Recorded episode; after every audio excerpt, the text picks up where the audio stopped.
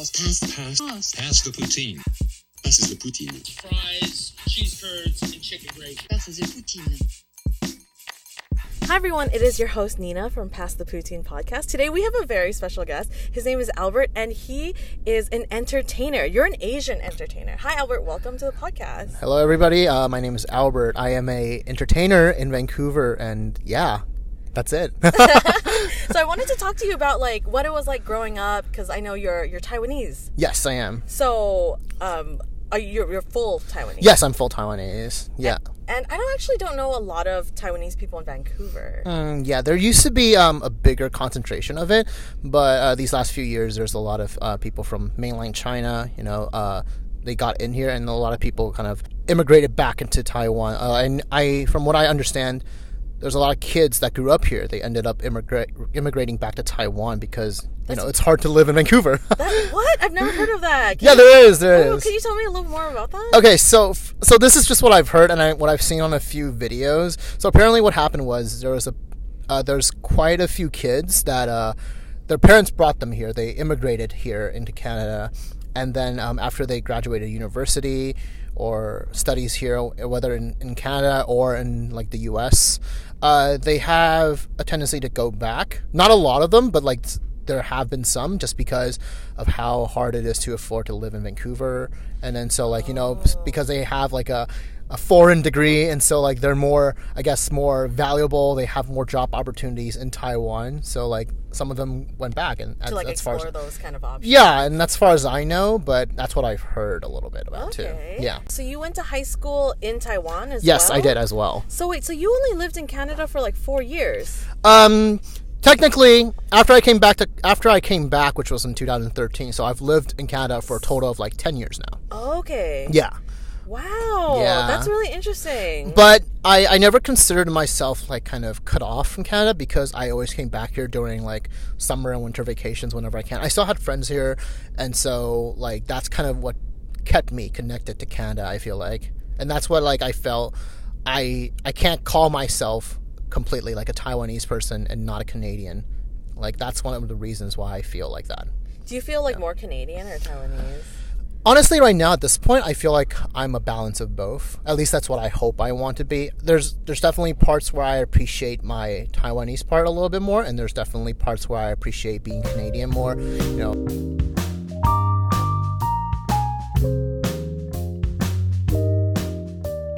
during that process, I kind of realized that people knew more about China than they knew about Taiwan, and mm-hmm. even though like they were okay with me correcting them, they didn't like like they didn't like uh, say, "Oh, oh my God, why are you emphasizing your Chinese identity so much?" But it was just kind of like then I realized that oh, this is what kind of feels like when people don't really know about where you're coming from, and then like, and that's when you feel like that sense of like, oh, I have an identity, but people don't recognize that Right. and that that that for me was kind of I think triggered this. Uh, I wouldn't say patriotic, but it kind of made me realize how much I kind of value myself as a Taiwanese. You know, I, I don't you think wanted to like get people to know that like know your people and your yeah more like that because because it's I, I I can't really describe this feeling to people because it, it's a weird kind of feeling where you feel lost like Mm-hmm. people just denying your identity but it's not on purpose it's just because they it's simply just don't ignorance or something. it's not it's not necessarily ignorance it's more because like like i said how like there's a lot more chinese people coming in right and so they pushed us out in a way like unconsciously. And so when that happens it's like people see them more than they see you. Right. and then it's not so much ignorance it's just that because you didn't you don't have that big of a like I guess presence in the whole like landscape and then they just kind of d- don't know about you. And then, then they don't remember you because because of that lack of present presence. And so that's kind of what made me realize that this is how this is what's happening. Even though it's, it's completely like unconsciously and it's not purposed but it feel it feels like for me that Chinese people are being edged out a little bit. And so that's what kind of got me more aware of what's happening with everything. Yeah i'm not i wouldn't say i'm a particularly like politically educated person. It's just like because of this sense of like uh, attachment to home and then like the sense of identity and I started to look into more about this, and I started to look back into history and how like I was taught, how the world was taught, and then everything, as much as I can on this subject that helps me kind of uh, that helps me maintain who I am and what I sh- what I could do to help the world know better about Taiwan. Right. Yeah. Like um yeah, no, that was so great. Like, thank you for sharing that. That's I love Meeting, You're welcome. Like, I love meeting people that are like passionate about their background, especially in Canada when we have such like a, a diverse mix of people. we uh, yeah, this, of like, course. Cultural mosaic or whatever. Yeah, yeah, of course. Yeah, I just wanted to touch on like when you were in Taiwan, like you you hold a Canadian passport. Did you feel like like a Canadian sort of privilege when you were there? Like where people were like, "Hey, Albert's like the Canadian guy" or anything like that? Uh, I mean, I didn't feel like that, like out of like pride or, you know, like a sense of superiority. I didn't feel like that, but I was constantly reminded that I had a Canadian passport. I that I was Canadian by my peers because. Um, you know, kids can be like kind of cruel. You know, teens when they're like young and they, they they they say things. So when I went back, like people knew me as the the kid that came from Canada. Oh, really? Yeah, yeah, yeah. Because like, because you know, because like when you're introduced to like a new class, when you just Yeah, got into yeah. school and Right, like right. you, and like like you don't have to talk about it, but like somehow people would know about it just because of Mm-hmm. the things you do, and and the things you do is not be and are not because like you wanted to show off. It's just because like, oh, I'm interested in this because of how I grew up, because of how I I was raised, because I'm I'm like what you guys would say good at English. Right, right. And so, of, of course, as a kid, you would want to be do th- be doing things that are that, that that like you're good at, or you want to be you Well, want to be you- more connected to, right? Yeah, yeah, yeah, yeah. yeah. And so, like, you just do it, and then people would just kind of assume that you either want to show off or stuff like that. Mm-hmm. And so, during this whole process of growing up, and like I, I did like the last year of elementary school there, so the six years of elementary school in Taiwan. So six years of elementary school in Taiwan, I did the last year, and I did three years of middle school, and I did three years of high school, and four years of col- five years of college. And so uh, during the years before college, I even college sometimes, like I was known as the kid that came back. I was known as a person that came back from Canada. I was known as a person that had a Canadian passport, and people would kind of make jabs at it, whether it's like with malice or just kind of jokes. But like it always make me con it always made me conscious of like who I was, even though I knew I was Taiwanese, but people kept reminding me that I was Canadian. That's so funny. That's Yeah. so funny that you feel that way, like in Taiwan, um, because I feel that way in Canada. Because people always remind me that I'm not Canadian just because I'm not white. Hmm. Yeah. and then it's interesting that you have the reverse of that. Like I'm, Yeah. I like I don't think I've ever been reminded that I was more Canadian than I am Asian in my Uh, yeah. life. I don't think people like would say that I'm more Canadian, but people would keep constantly reminding me that you're Canadian. You're from Canada. Like they would make jokes like, "Oh, you're Canadian. Yeah. You're fine. You're you're blah blah blah." Like, why are you not Mm-hmm. like speaking English? You're Canadian. And then people and then my friends would like push me to these awkward situations where like there's um there's like um, foreigners that need help and they speak English. They- right, they, why like, don't you? Why don't you just go? Yeah, they would. Like, why don't you just go? You're you like Yeah, you're yeah, yeah. just go. You speak English. Yeah, you're, yeah, you're be from- their- be their tour guide. Yeah, Like, yeah, help yeah. them out. Yeah, help them out. And like, like as a kid, you know, I I I wasn't like the most outgoing person. Even Oh, now, I'm not. Really? Like? I, I might look like it, but like I would always call myself an introverted, ex- like extroverted introvert. Okay. Like I'm definitely an introvert at heart. Okay. So like. As a person who was shy and didn't have much confidence, and then Mm-hmm. people just keep pushing you, and you're just like, "Why are you pushing me to talk to foreigners? I know I can talk to them, but yeah. they're they're strangers, and I'm I'm I'm freaking shy. You don't believe it, but I am." And then like, Exactly. Just and then why I you speak English doesn't mean I Yeah. don't have anxiety. yeah and then so like i keep getting pushed into these situations and then and then honestly like i don't hate the people that did it but it's just Mm-hmm. kind of like kind of built upon my like like my insecurities as a person and then i just like I, I think I grew up a lot of times feeling like I, I don't have confidence. I don't believe myself. You know, like I talked about this with somebody else, and like even though I like in Taiwan, I would be considered good in English right. but like people keep calling me on that people keep telling me that oh you're good in english uh Like like in Taiwan. yeah in, in, taiwan in, taiwan, yeah, so yeah. like people keep telling me that and then and i didn't i'm not the best student in school too and then everything else was um, average or like below average in school and but my my really my only good subject was like english and then some other subjects are like second Mm-hmm. but like people would keep emphasizing oh you're just good at english And then so that that kind of led me to believe that even though you guys consider me good at English, but that doesn't really help me build a confidence. And so like it kind of made me feel like even my only my only advantage isn't like isn't worth really anything else because that's the only thing I'm good at. And so like I was constantly made to believe that. Like everything happened when like with other people and then maybe they did it unconsciously. But I didn't realize all this kind of I wouldn't say like I don't these experiences I didn't realize it until I grew up and I kind of went back into like like understanding who I am as a person. It's like, oh, this is what happened. I knew this was this was what happened, but I didn't know how to like interpret it or I didn't know how, how it affected me until like I grew up and I, I revisited those um, bad experiences and then I kind of just like, oh, so this is what happened. And so that was a very interesting part of me growing up because I had these really weird interactions with my peers. Yeah, like um, so after after you graduated university in Taiwan, well, what did you study, by the way? I actually studied theater, so that was like a choice. Oh. That was a conscious choice too. Oh my god, you studied Yeah. theater. So, um, I, I want to go into that because like that's not a, a typical choice for like an Asian person. Yeah, definitely right? not. so so what like what inspired you to study theater? Like, did you have any like actors that you looked up to growing up? Um, so when I was a kid, like I, I, I always had like a natural like Attraction. Gr- uh, yeah, I would say attraction towards performing. Uh, when I was a kid, I always loved singing to Disney songs. it was really interesting. Have, like, a interesting. favorite? Yeah, Yeah. yeah, Lion King. Lion King is all time favorite. Lion King, no doubt about that. But yeah, like when I grew up, I always liked singing, like just in my house nice. and then I, um, I was kind of always singing different things to myself, like whether it was like Backstreet Boys when I was when I came here, it was the Backstreet Boys were just on the rise. I don't know if people still remember Backstreet Boys. They're dope. Yeah, yeah, check them out. Yeah, Yeah, check out Backstreet Boys. Yeah, and throwback. NSYNC. So Yeah. like I grew up with that, and like I grew up with like R and B tracks that Mm. like you know in the early late nineteen late nineties and early two thousands, and so I grew up with those. Um, and then when I got back into when I got back to Taiwan, like I still listened to music, but I, I listened to a lot more like Mandarin music. Uh, so like Oh. there's a genre called there's a genre called Mando pop. So Okay. yeah, there's so there's I'm not gonna go into that, but like why, why do we call it Mando Pop and not like M Pop?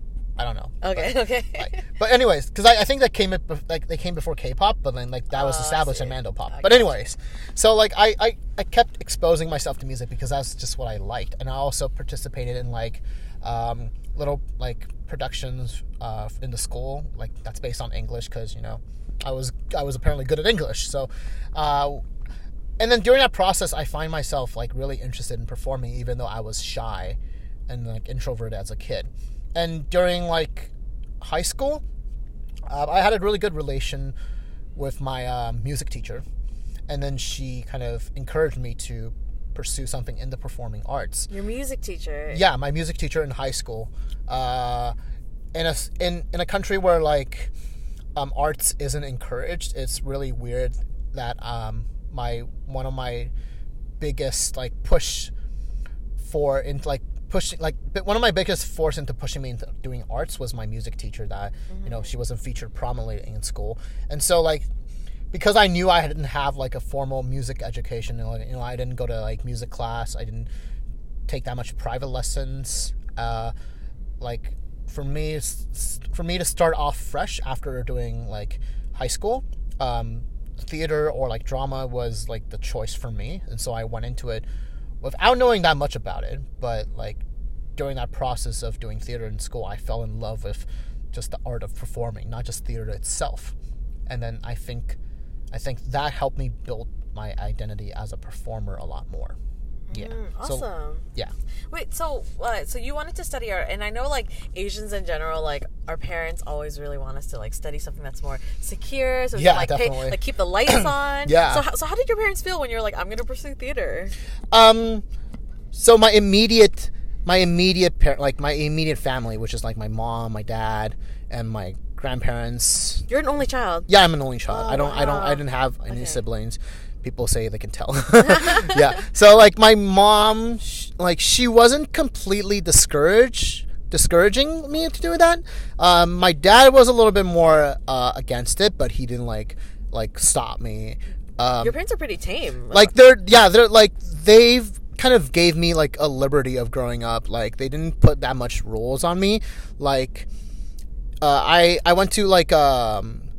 Uh, so I, I, I'll explain this quickly. So in Taiwan, like you have to obviously take tests to get into school, starting from middle school. So I in starting middle school, I had to take a test to get into high school, and that determines like my test scores would determine what level of high school I could get into, and then it's the same for colleges. So like in high school, you have to take a exam to get into like to determine which college you, or like you, which university you can get into. So like I got lucky because I took like an English proficiency exam that helped me got into get into like a class for the gifted English in terms of English for high school. So I got into a high school that was way above my academic performance in Taiwan, and so uh, because of that. Uh, because of that trait and how I grew up, my parents really never really put an emphasis on how I should perform academically. So they kind of they didn't give me complete freedom, but they gave me the choice to like kind of as long as you try your best at school and as long as you know what you want to do, we're okay with it.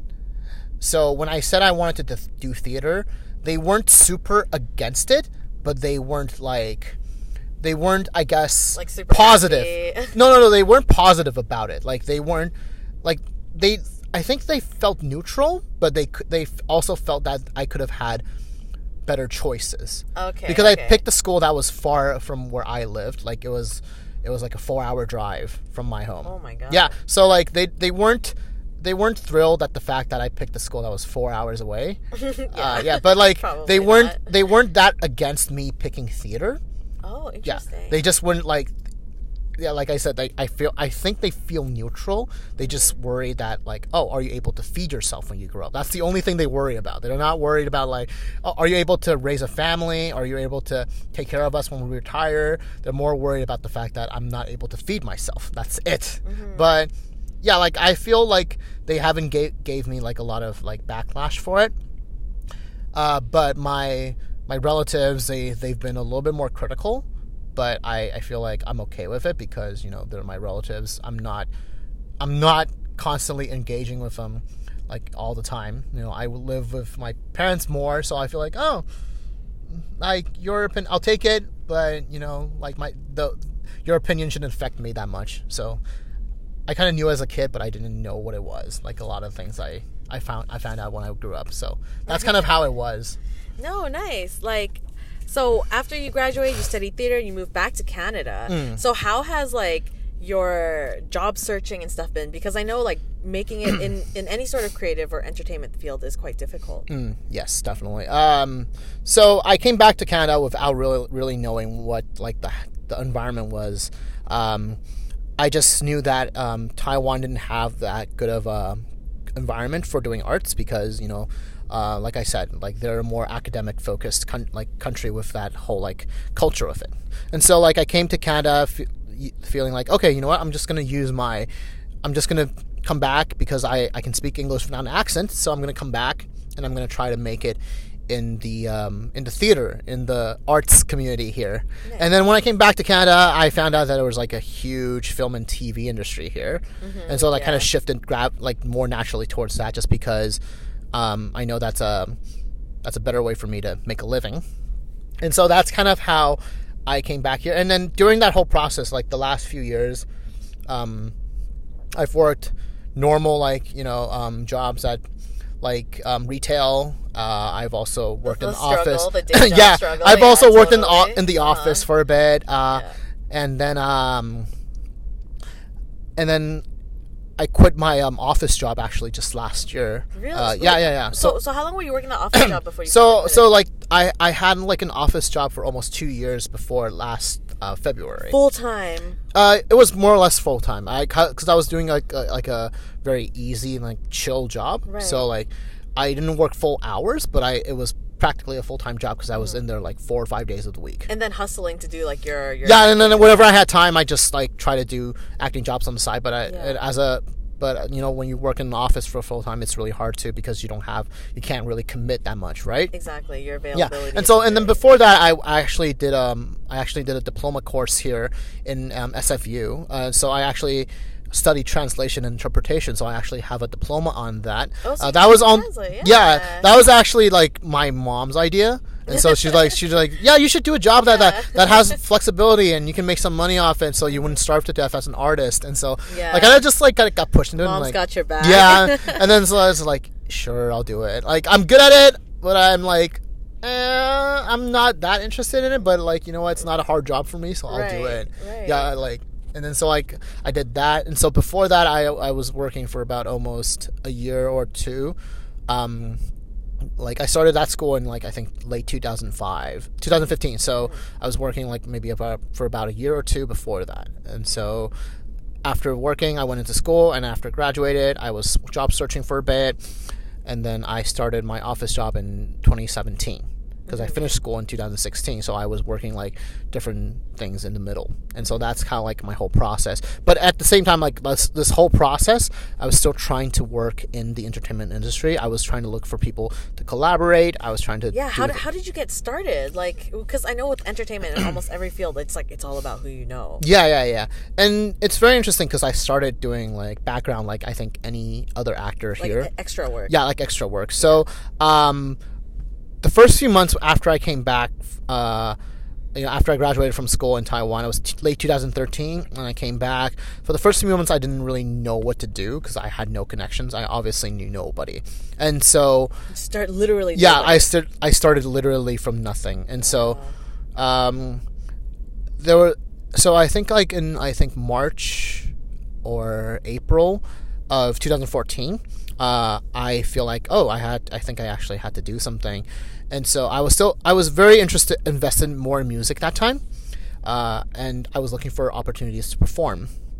So I I looked online to see like you know where I could perform for free, you know, just kind of tr- trying to get my name Yeah, out like there. open yeah, open mics, and so that's what. I found. I found like an open mic in downtown. Um, I'm sure if you're from if you're from Vancouver, you might know this place. It's a place on Granville called Trees Cafe. It's very close to waterfront, and so I found that place, and that I started doing open mic for almost a year. And starting from that place, I, I went into open mics all over town uh, I met somebody, I met a friend there, and he introduced me to doing extra work. He gave me like a website, and then I went on there and I applied for it because it was free. And so I applied to do extra work, and I was doing my first extra job, uh, I think a few weeks later, and during May. And then that was, I can actually talk about this now because the movies came out. Uh, it was Night at the Museum 3, and I got to see Robin Williams in the flesh before he passed away in August that year, too. Oh my gosh. yeah, yeah. Same year. Yeah, he passed away in August uh, due to a suicide. I'm sure most people know by now, but I, I was lucky that I got to see him in the flesh because he was That's always like one of my biggest inspirations as an actor growing up. So like I was like, oh shit, I got to see. Oh shit! I swear. one of your heroes. yeah, I got to see one of my um like my fav- one of my favorite actors in the world, and like I didn't know he was gonna pass away, but like I saw him like. If only I could have, like, if only I could have worked with him like on a more closer level. But then he passed away. I was like, ah, at least I got to see him. That's I was like, yeah, crazy, and in the same Yeah. year too. yeah, yeah, yeah. So Oh like my that was like how I got my first foray into it, and then Yeah. And after talking to people on set, like you found more, you, you can find more resources, like on Craigslist or like websites that'll help you find agents or acting classes or meet people or find auditions. So, and I, I just used that opportunity to meet more people and talk to more people. And then at, in the process, I gained more resources and I met more people and I was able to start to like slowly like creep my way into the entertainment industry here. So yeah, that's kind of how that's kind of how I started here. Yeah, no, like it, it's it's honestly such a hustle to get into anything artistic, and I think a lot of people like that aren't in the artistic field like don't really understand how difficult it is. Yeah, because it has to be like it really has to be a passion. It really is. like really something you really want. Mm. Um, you are Asian though, and mm. like you're trying to break it into the entertainment industry in Canada. Have mm-hmm. you found that there's been some like pushback because you're not like white or anything? Um, I feel I'm pretty fortunate in that sense where like I don't really have, I would say, hard resistance, but I would say definitely soft resistance, such as like I'm being typecasted. Okay. Uh, I still remember that when I went into my first kind of talk with an agency, like for for uh, principal actors, uh, they, that which means that they'll look for um, main or starting or supporting roles for you in like whether it's TV series or uh, movies. So I, I still remember when I went into it first. Um, they said that they would be willing to sign me, and then after I took a few acting classes. But so that, that was beside the point. But one of the points that they mentioned was um, if they wanted to submit me for auditions, they probably would have would, would have to submit me for mainly roles of like the the best friend, the sidekick. Did they said this to your face? Yeah, they Like, said it to me. Did they did they say like you would have to also maybe do accents and stuff? No, no, no, not not that far. But like I'd be like the I'd be like the token like best friend and like sidekick, or like the the more like nerdy like the stereotypical Asian thing. I- I because I'm more that. because they because they looked at me and they think that like I'm more suited to do comedian You're, work, you're which not I the main character yeah, guy. but which I'm fine with. I I, I love comedy, Mm-hmm. but at the same time, it's like you you hear that and uh, you you understand how like The how industry yeah is. how the industry is towards like Asian actors, which I'm really glad right now we have ever ever since we had Crazy Rich Asians and Fresh Off the Boat. We, It's blown Yeah, up. Yeah, we we can Asians we can finally see like Asians in a different light, you know, and that, and that's great for me.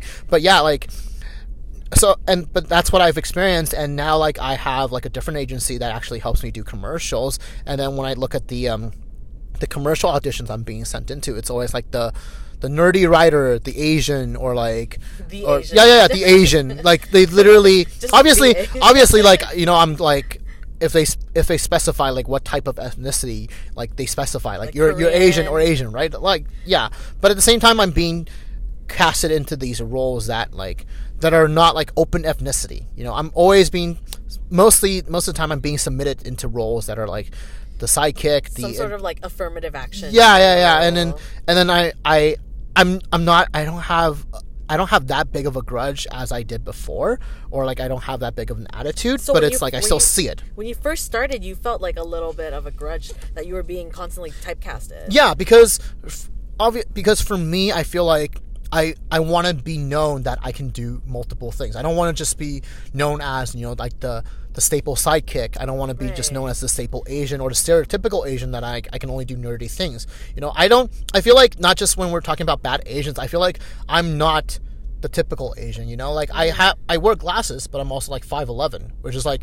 A lot of Asians don't have that height, you know. Mm-hmm. I'm also like a big and burly Asian instead of like the skinny or Like like the scrawny, scrawny yeah, guy, the scrawny, yeah. the nerdy scrawny guy, and you know, and I feel like people keep putting Asian in that light, but you know, like a like Asians, just like every other type of people in the world, that we ha- we're multifaceted. We're just like we're not, yeah, we're not just like one single type of person. We're not all good at computers. Mm-hmm. We're not all good at math. We're not all good at like you know. We don't all like, study computer science. yeah, we're not all. We're not all. We, we don't all know how to play piano or violin, even Right. though I I did like Even you- admittedly. even though I, do. I did admittedly take like keyboard lessons when I was a kid, but that was like kind of more like my own thing because I was into music. But Yeah. like I said, I'm not good at piano. I'm not good at violin. Like I just like music. But yeah, Mm-hmm. So like I. When I went in, I, I said like I did tell them like I wanted to do more serious work at the same time, but How did tell- they respond to they that? obviously said like yeah of course but like you need to start off doing comedy work you need to start off doing that you need to build a reputation first which i totally understand Right. but it's just at the same time you feel that kind of sense of yeah like, i'm being i'm being thrown into this first before i have a choice and you know like Mm-hmm. Well, i think every job is like that you know like th- they're gonna tell you who you are before you get to show them who, Yeah. who you really I are, can be, right? who, like, or more like who I can be. Right. Like they, they want me to be a certain type before they, they want to, they want to give me a chance to see who I can be instead. Exactly, Yeah. exactly. Yeah. yeah, that's such a good way to put it. Like, but you were saying you felt more of a grudge in the beginning, and now you've been at it for a couple years. What has changed? I think just growing up in general. I definitely think that. At the same time, it like uh, um, at the same time, I think it's definitely like a process of understanding who you are as a person as well. Because um, everything I just talked about, like um, who, like being who I am, like understanding my identity, like it all happened. Uh, in the last, I guess, like five to six years, and it's a, obviously it's a gradual process, and um, it's a it's an also like an ongoing process because you're still growing at this at this as a person at the same time and, it, and it's only these last few years that i kind of realized that okay so i guess you could say like it's you're like you're you're kind of being like forced to compromise the world a little bit because you're forced to know who you are you're forced to kind of play by the game a little bit Right, and and Yeah. you, you're sort you sort of like kind of figure out what your boundaries are, right? When they Mm, yeah. push you to do. Yeah. So you've never done accents or anything like that. Um, I mean, I've never done it in like a production, but like I think I did it for fun or like I. Oh, I have actually. Ha- Mm-hmm. You've done it I role. Yeah, yeah, but like it wasn't like it wasn't like pub. It wasn't like it wasn't made like public, or I think oh, it like wasn't. They, maybe they cut it or something. I forgot. I, I but I, I, do remember doing like an accent on a project. I think, but I think it was just like uh like, a- like a pitch or something. But I did do an accent. What, what kind of accent wasn't it? I, it was a Chinese accent, obviously. Are you good at a Chinese accent? Uh, I'm. I, I think I'm just. I'm just gonna refrain from that for now. I think I'm better doing a like a Cantonese accent because of Russell Peters. But like, yeah, but yeah, like yeah, he totally yeah, does a Cantonese accent. yeah, yeah. I. I, I, I think a lot of like.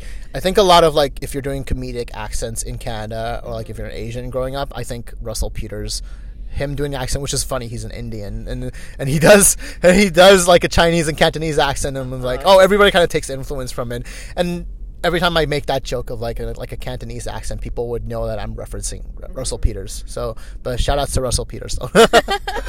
Is there is there ever like a part in you like pursuing acting and stuff and like you feel like you want to give up because it's so tough? It's like an uphill battle. It is, and there's definitely moments where you kind of doubt yourself too. Um, uh, I I've I've been talking with some people, and then like I keep.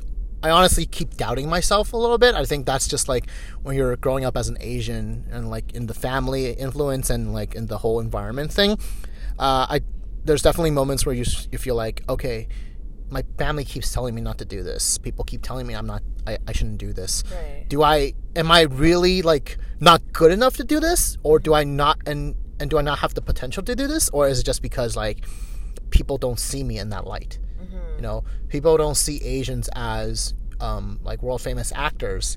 People don't see Asians as like a prominent feature in the entertainment industry, and so you're doubting that am I am I actually like supposed to be doing this or am I just like trying to fit myself into something that I'm I'm not destined for? And and there's been obviously moments where I kind of doubt myself. There's also moments where I chose to kind of distance myself away from arts just because of like the mental toll it has taken on me. And I've gotten better at dealing with it but there's definitely moments where I feel a little bit more like discouraged even like a little bit on I, I think I did have breakdowns before on just the subject of why am I not accomplishing the things that I want to, even though I'm Like putting all your yeah heart putting into I am it. putting my heart into it. I'm putting work into it. So why is it that I see people Why is it not accomplishing? Yeah, why is why why is it people that there's some people that started at the same time they have accomplished more than I did, and so why why wasn't I kind of recognized for the same thing? And so like it's not really an, a healthy thing to have as an artist because you're constantly kind of comparing yourself to other people. Mm-hmm. But as like like you know like I said like growing up and kind of understanding myself better in the process, it's really it's like a it really is a lesson to learn. Like you have to know to not compare yourself sometimes.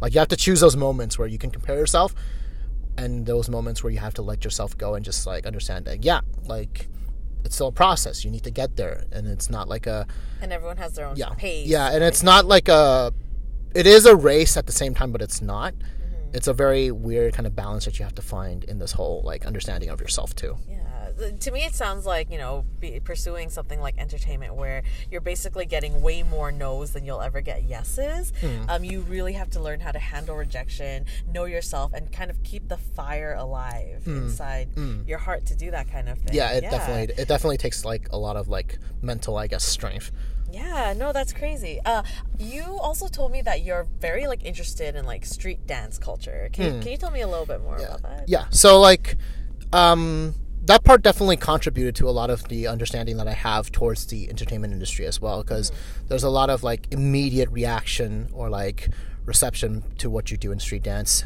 uh, we have a pretty good like community here in vancouver and so i was i was connected through that i was connected to it through like taking a class in the with a local dancer here So this is like you were interested in street dance when you were in Vancouver, not back in Taiwan. Um, it? So I, I think a a lot of people grew up to be closet dancers. I mean, I'm definitely one Wait, as well. what's a closet dance? So a closet dancer is somebody that dances, but only in the comfort and safety of your own home. So so you don't have to risk being seen by other people outside. Ah. Okay, gotcha. gotcha so I think a lot of us definitely grew up like that. I might be a closet It's- dancer. yeah. definitely, I think ev like everybody can be a closet dancer or a singer. I'm sure people sing in the shower Oh, a lot yeah. too. Yeah, shower Oh, yeah. singers. So and and so like I've always been interested in dance, but I just kind of never had the um, I guess courage in a sense to kind of pursue it. And I feel Vancouver has a really good community for that because they will help you grow your confidence as a dancer. So I was connected after taking a class in, um, with a local dancer here, and after I came back from Tai, after I came back to here from Taiwan um, after graduation, I started to get more involved in the street dance community here. I met a lot of people, and then I've taken a lot of classes. I've made great, really great friends, and and and these last few years, uh, I would definitely say street dance has more of a focus for me uh, compared to um, either music or acting, which is the two earlier things that I started out with. Street dance was the last to come in. I started dancing when I was 22, which is comparatively late like, uh, when you compare it to other dancers, which started at their like early teens or like there's kids that start at like, Like ele- yeah, there's like kids that start at eight and like ten right now, and they're like crazy dancers, Crushing yeah, it. crushing it, and and it, it- yeah, it definitely discourages you when you like go against a kid and you lose. That's definitely happened to me. that's where you like. That's when you like can't compare yourself. Yeah, yeah, yeah, yeah, yeah. yeah. You, you have to know that. But, uh, but yeah, like I started dance late, and then, uh, but I've been so invested in this community for like the last, I'd say, like six years, um, and it's definitely kind of um, helped me grow as a person because of all the uh, the trials and experiences that I've had in dance, and like the whole thing, like I said, I mentioned about not comparing yourself to each other. That, that that definitely happened as a revelation when I was dancing um, and yeah, I'm, I've been so invested in this community, and and right now, like I feel like I'm more active in this community more than I do acting and music. Um, so I'm trying to find, find a balance of it, but at, but at the same time, that I care about this community and this culture so much that I feel like I have more of a responsibility to kind of make sure that this community uh, is growing and is thriving healthily without the influence of cultural appropriation.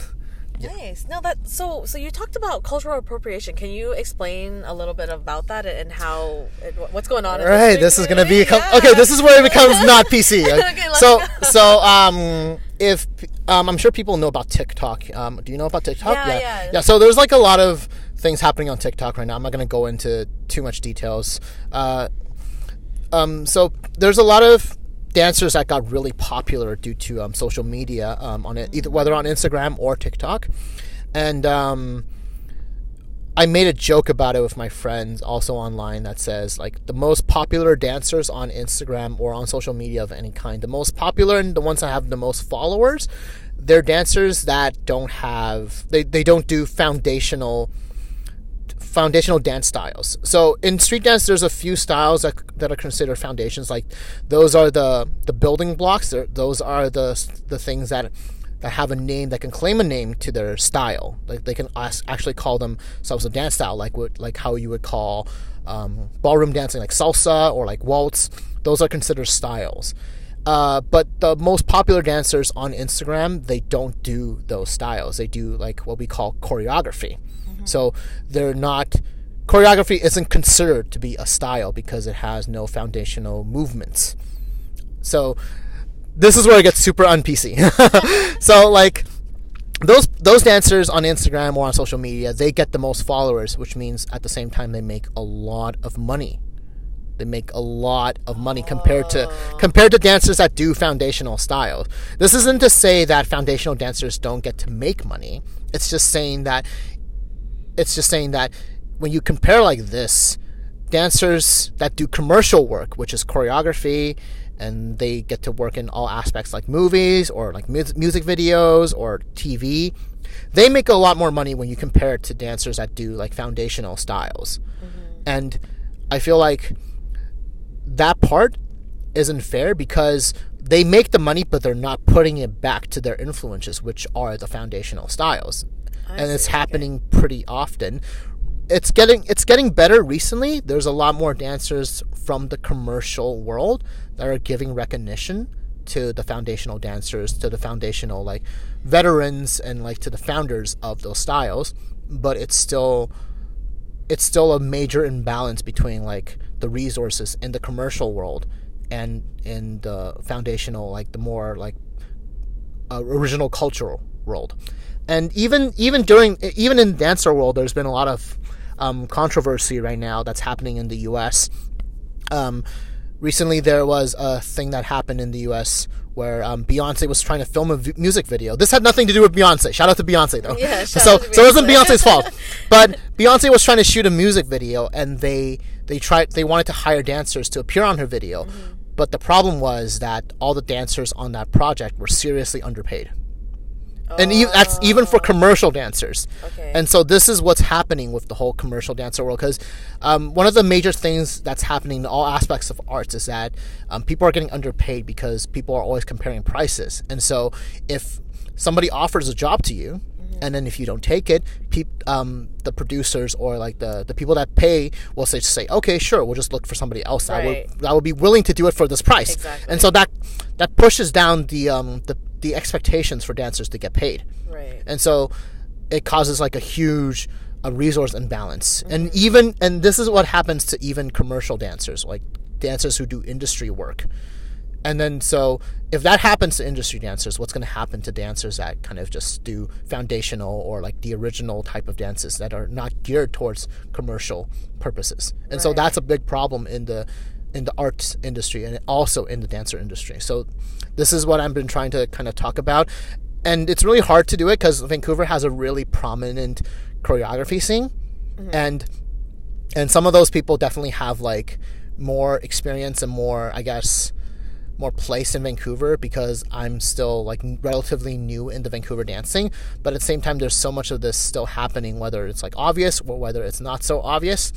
And i i, just think sometimes i feel like i don't have a place to talk but at the same time i'm seeing this and for me it feels really unfair because this is what's happening and why is this happening? Mm-hmm. And so why has nobody trying kind of like try to not, not not necessarily like put like rub it in their faces or like push it into their face that why are you not changing this? But nobody has actually like, kind of spent time or uh, try to open up conversations for stuff to improve. We Right. and and like everything else everything has been trying to like steadily improving.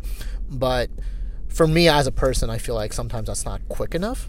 So this is what's happening all over the world at the same time too Well, that's really interesting about like cultural appropriation. I noticed like the whole time you never use like the word black or hip hop or anything. Like I find like a lot of Asians like from my very limited view of or understanding of the Yeah. topic, like I feel like a lot of Asians we do appropriate a lot of black culture, Hmm. but we also a lot of Asians I feel like don't fuck with black people. Hmm. Can you like is that true? And as someone who's in the entertainment industry, um I can't really say for other people, but like I for me because because of what I do as a street dancer, I still try to I make I always try to make sure that I give credit where credit is due because Yeah. this isn't my culture.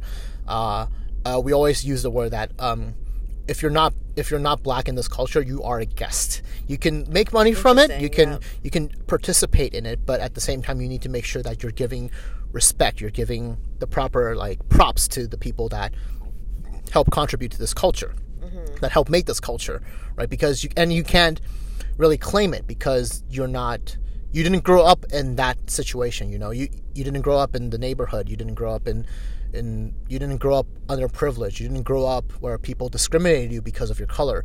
I think asians some, some on some level did but it's not as extreme as black people. Exactly. and so uh, it's very important to make sure that like as a dancer for me to kind of make sure that you don't cross those lines. If you do you definitely need to apologize you know make amends for it and then make sure that you're you're treating this culture the way it should be treated.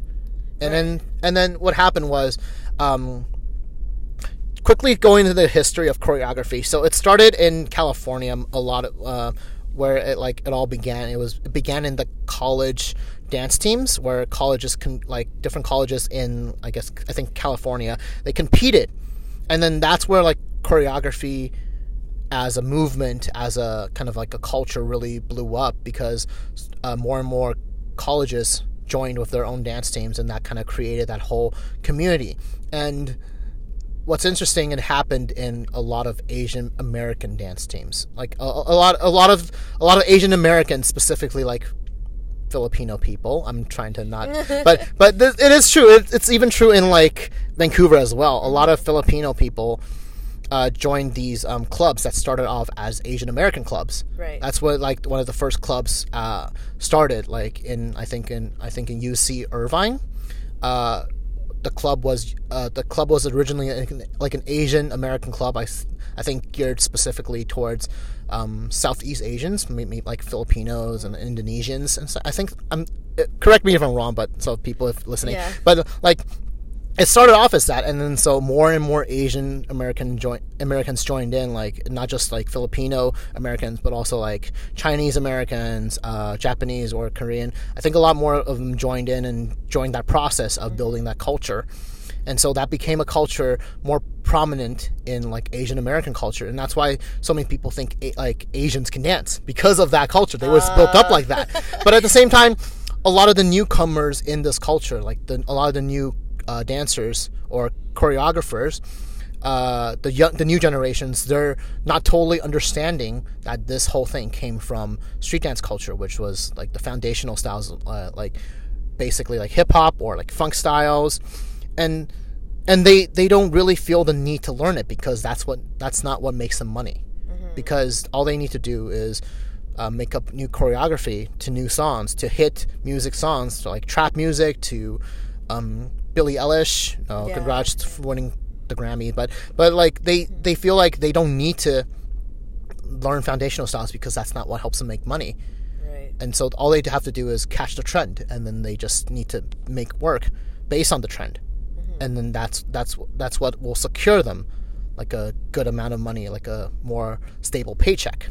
And then since um, social media blows up, all they have to do is post work onto it, and then they'll gain the the follows and the you know the interest of so much more people on social media and that is literally what's happening to the, the dance like specifically more the the more commercial industry aspect of it because they were so prominent and they can make choreography look really well presented on screen.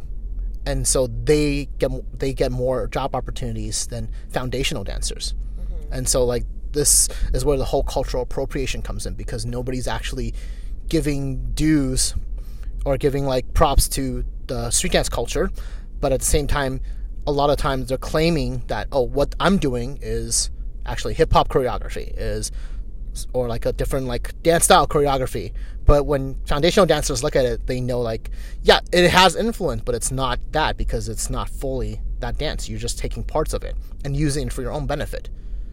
And so like this whole process kind of got muddled up and then people just started taking more stuff from foundational styles and they, and they did and they turned it into their own styles without giving proper credit Right. yeah so i've heard a lot of stories i'm not going to go into it but this is the whole like cultural appropriation i'm talking about. And so there's a lot of dancers right now in the world trying to kind of improve it. We're not trying to say that you're not dancers. We're not trying to say that choreo choreo like choreographers aren't dancers but it's just that when you're dancing when you're doing stuff i think they should be more aware of what they're doing and how, where they're taking it from. And and because you don't know you should spend the time to actually dig into it and understand this is what you're taking from and then and then the history and then the essence of it is very important. You can't just put a set of moves into whatever choreography you're doing. Yeah. You're you're obviously very sensitive towards like dancing and cultural appropriation. Was this is this something that is normal in the dance community or is this like unique to you? um like i think this for me was like i didn't realize it until i actually got into got more into this community. Um but i think that happened it kind of coincided with my my own kind of revelation as like an a like a, as a taiwanese as a as a canadian because of the whole connection of culture because of like yeah because like yeah yeah. because because like i during this whole process of realizing like i realized how important it was to make sure that the culture is still has the essence you know? Like cultures obviously can't evolve. I think all cultures have that. They all need to. They all have that capacity to accept new things and get into it but at the same time it's you can't lose the essence and the the main thing about that culture because if you lose it then you can't really call that culture the same thing anymore. And so like that this whole thing kind of happened at the same time where i realized that my my identity my identity is important as a taiwanese person. So why should why should um why shouldn't the uh the identity of a dance you know the culture behind a dance be as important to other people you know as the same. If if i don't if i think my culture my identity should be uh, treated with respect why shouldn't dance culture be? Why shouldn't the the origins of dance culture be treated with respect as well? Just because it's a medium for you to express art just because it's a medium for you to make money but it doesn't change the fact that it still came from a culture. It came from a culture where the people in it were struggling, and then so that's what birthed this culture. And so So the culture was like birth from struggle. Yeah, it was. And like disadvantage. yeah and stuff like because that. of, because of um, because it was created by black people during that age where um, you know Martin Luther King was was just fighting for the equality of black people in America and then after that like we finally had equality in the law but it wasn't it wasn't It wasn't comple- represented yeah in it was it wasn't represented in society people still discriminated against uh, POC Even just- today. yeah yeah even today it still is so if that culture was birthed from that difficulty why shouldn't it deserve respect? Like Right. it should Totally. you know like and then at the same time it's just if you guys are already thinking that me as a taiwanese like oh it's not important and I, I demand respect from you guys because like i respect your culture so why shouldn't you give that same respect back to me? Mm-hmm. Right? And so even me as like somebody that didn't actually struggle with like building that my identity as a taiwanese person you know like even i need respect. So why shouldn't they get respect mm-hmm. you know? Like it's kind of like this whole if you know how to respect cultures you should res- respect all cultures the same way. It shouldn't be based on condition like conditions where like oh i can choose to re- i can choose to respect this culture but not choose to res- respect other cultures right? Mm-hmm. Respect respect should be equal mm-hmm. right? So that's kind of what connected me to the whole thing. And as per, as a, as somebody who feels more who was growing up isolate, feeling like they were out of place. Like I like I mentioned the whole thing where people keep saying I'm Canadian even though I'm in Taiwan, right? Yeah. Uh, and I grew up in that whole sense where I felt like more like cut off, like I was an outsider, and so I feel naturally more connected to hip hop. Like to dance culture because the- the yeah, because the culture was Yeah. built on that, right? It was built up from being cut off from mainstream society. Yeah, it was being forced out. It was being it was it was birthed out of being outsiders. Mm-hmm. And so like I, I felt a more natural connection due to that. Even though I'm I'm I may never experience like hardcore racism like what they experienced, but I still gravitated towards dance culture because it was birthed of that struggle of being isolated, being looked down as an outsider. And so that I think is a very important part of why I feel like it's a, it's um, I should fight for the equality of not being not being cultural appropriated by whether it's dance or whether it's like whatever culture like I think this is super important for just I don't I, I, I not just like for people of color but like for everybody. If you if you feel like people should respect you for for who you are as a person then that respect should be should be the same for everything. Not just like people but also for cultures as well. Right. No, like Albert, that was that was incredibly beautiful. Like that was crazy. I love I love kind of conversations like this because I feel like, you know, like we're Asian, so we're technically people of color, but I feel like in the hierarchy of like racism, hmm. like we we're, we're like we're yeah kind we're like kind of smack in the middle where we don't get that much racism but we don't get that many fair chances and somehow we're content Right, right. Like we're kind of in this like comfortable uncomfort kind mm. of situation. But I also find like a lot of Asians they don't really like to admit that black people go through a lot of struggle, mm. right? So mm. so I think it's so beautiful that you yeah. brought and it, brought all that that, that that that kind of whole idea was also kind of contributed to the whole cultural appropriation thing. Mm-hmm. because i think um, I think in Asian culture, there's this thing that, where we were taught to be like, you know what, this is not your fight, this is not your business. Just try to survive on your own. That's true, that's such yeah, an Asian yeah. thing, Like, yeah. and I, and I totally understand where it comes from because you know our parents immigrated to this country to have a better life. You know, Exactly. it may not be for me, but like a lot of immigrants, Asian immigrants, Mm-hmm. they immigrated to like either the U.S. or Canada to have a better life, and so they struggled. And what I've heard from like a video that I watched, they have that survivalist mentality, and so everything they do is meant for you to survive. They don't they don't want they don't need to have, you know, like like better things, or they don't need to you know think about. Like, like spiritual fulfillment, they just want to survive Exactly, physically, and so they pass that mentality down to kids mm-hmm. you know but like as times change like we we're lucky you know we we acknowledge that the fact that our parents fought for us to have like meals for us to have a home for us to have clothes. Mm-hmm. But we can't keep applying that survival survival mentality into our lives because there's actually so much more to life you know and then times And- change yeah, right And, well, and we also grew up here. Yeah. And you know, like in Canada, it's like, hey, like your happiness is very important, right? It's not your Mm. Yeah. job or your yeah. status. Yeah. yeah and so like we're we're we have that we have that mixture of like okay it's not your business so don't worry about it Right. and then we also have that we, we we've also been passed down that survival mentality by our parents or by our like our elders and then we're we're taught to like just okay just worry about your own survival mm-hmm. first and so people kind of think that people kind of have that like understanding okay like other people's business aren't necessarily mine so i don't have to put that much energy into Right. it Has nothing to do with me. yeah, it has nothing to do with me, so I don't really need to care that much about it. Oh, I can talk about it a little bit. I can kind of just like, you know, oh, give props or like shout outs to people, but you know, that's the extent of what I'll be doing. But mm-hmm. but like at, but in the long run, like especially for dance or like your own culture, like uh, that's going to contribute to like your own thing dying. Mm-hmm. Because if you don't fight for other people's rights, and how can you expect other people to fight for your rights when you need it? Right. You know, like it's it's a it's a it's a give and take thing, right? So if you're if you're trying to make money from dance, um, how can you how can you expect not to give back to dance when Like that when that's when that's your livelihood, right? That's Right. that that is literally what's making you money. And so if you don't give back into it, that culture is going to like slowly die little by little. It's not going to die today. It's not going to die tomorrow, but it, if it might die in 50 years. And then Right. What else would you be able to take from it? You know, if, if there's nothing to take from because it died because you never thought to give back to help it survive just a little bit longer, mm-hmm. right?